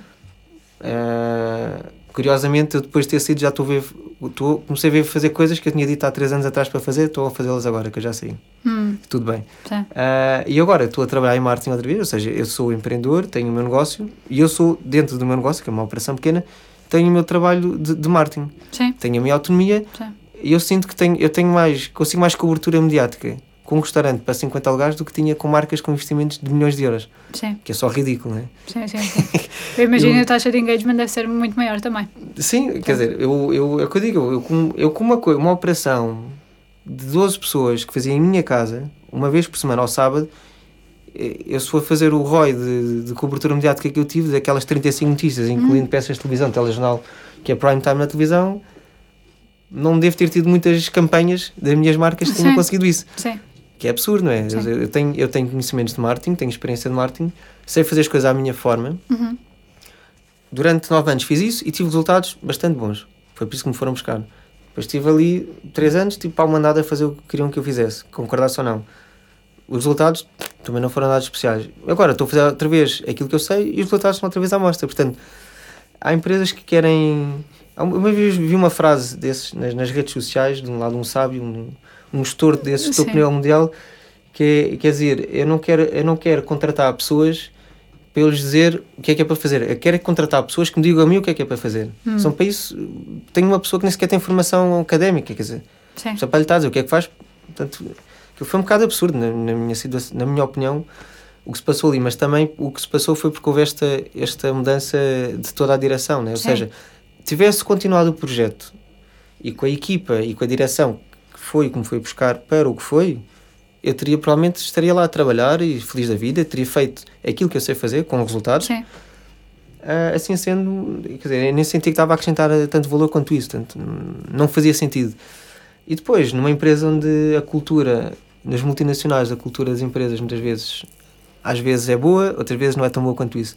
Eu ali não me identifiquei com a cultura, não vou dizer que é boa ou má, estou a dizer, uhum. eu não me identifico, eu não encaixo naquilo, não tenho perfil para aquilo, Uh, não tenho esse, esse, perfil de andar sempre com politiquices, com jogos, agendas escondidas, ter que dar cotoveladas para eu passar por cima, uh, constante conflito de interesses, uh, hum. constante olhar para a minha agenda e não pensar no nós, estou a pensar Sim. na minha quinta, sempre a pisar os calos aos meus colegas, sempre a, a, a sobrepor-me aos outros, sempre em clima de guerra.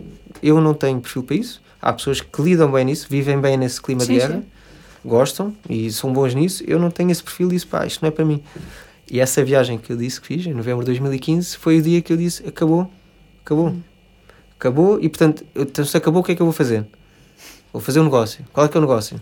Ramen. Hum. Foi isso. Depois tive, tive este tempo todo a preparar o negócio. Tive, eu tive, tive três anos, quase três anos e meio, a preparar a abertura do restaurante. Sim. Enquanto trabalhava, já estava a preparar. Portanto, lá está o, tal, o Supper Club. Hum.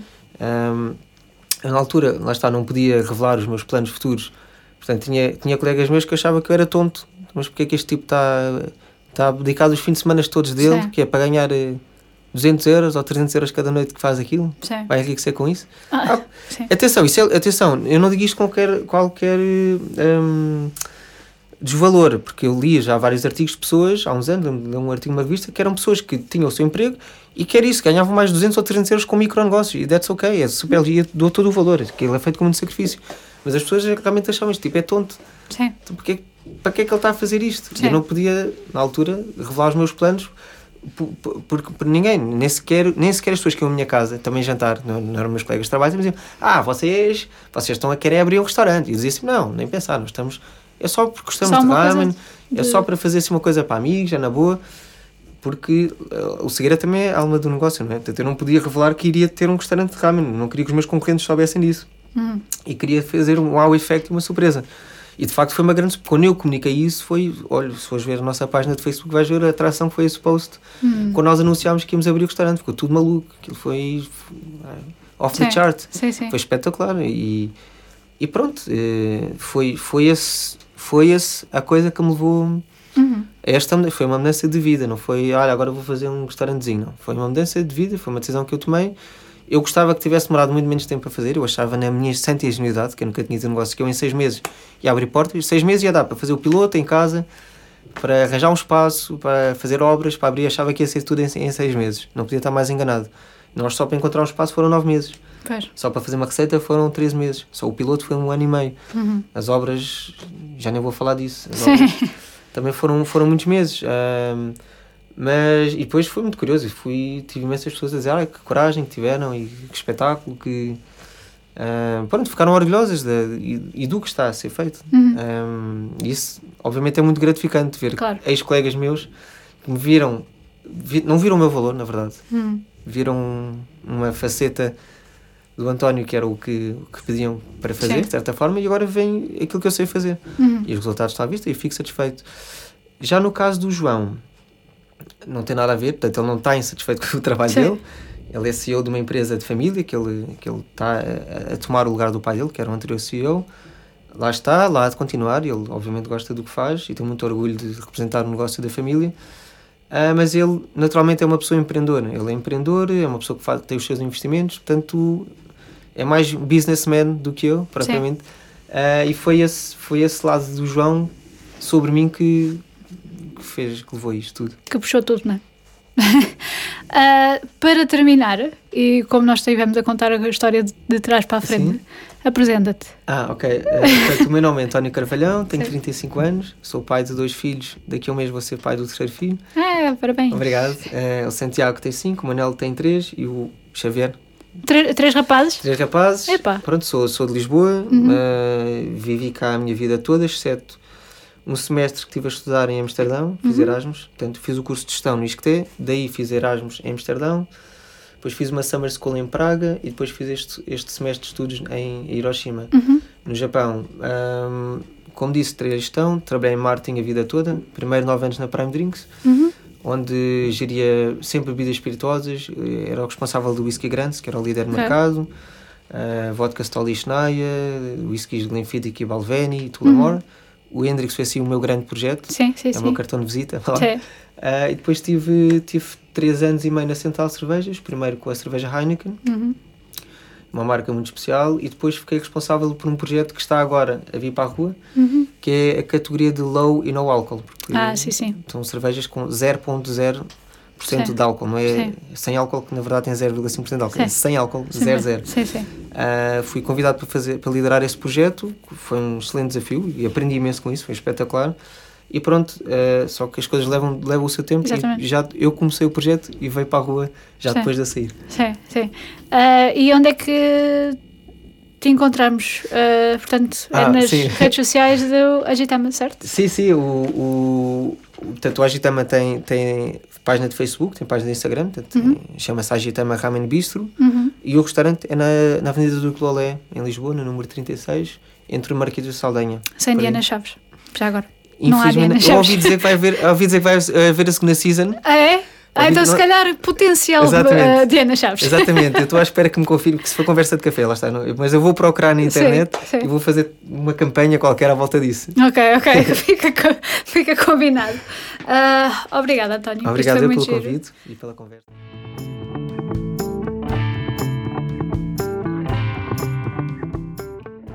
Espero que tenham gostado. O António e o seu parceiro João podem ser encontrados no Agitama e eu vou deixar todos os links na descrição do episódio para poderem consultar.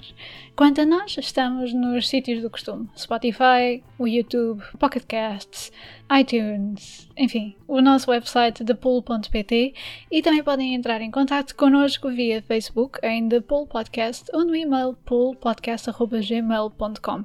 Atenção, não pôr o de no e-mail. Esta voz que estão a ouvir é da Kai Rocha, o jingle foi composto pelo Miguel Nicolau, os fantásticos retratos dos nossos convidados são feitos pela Joana Rolo. A captura e edição de som realizada no Estúdio Q pelo José Garcia. Espero que tenham gostado e até para a semana.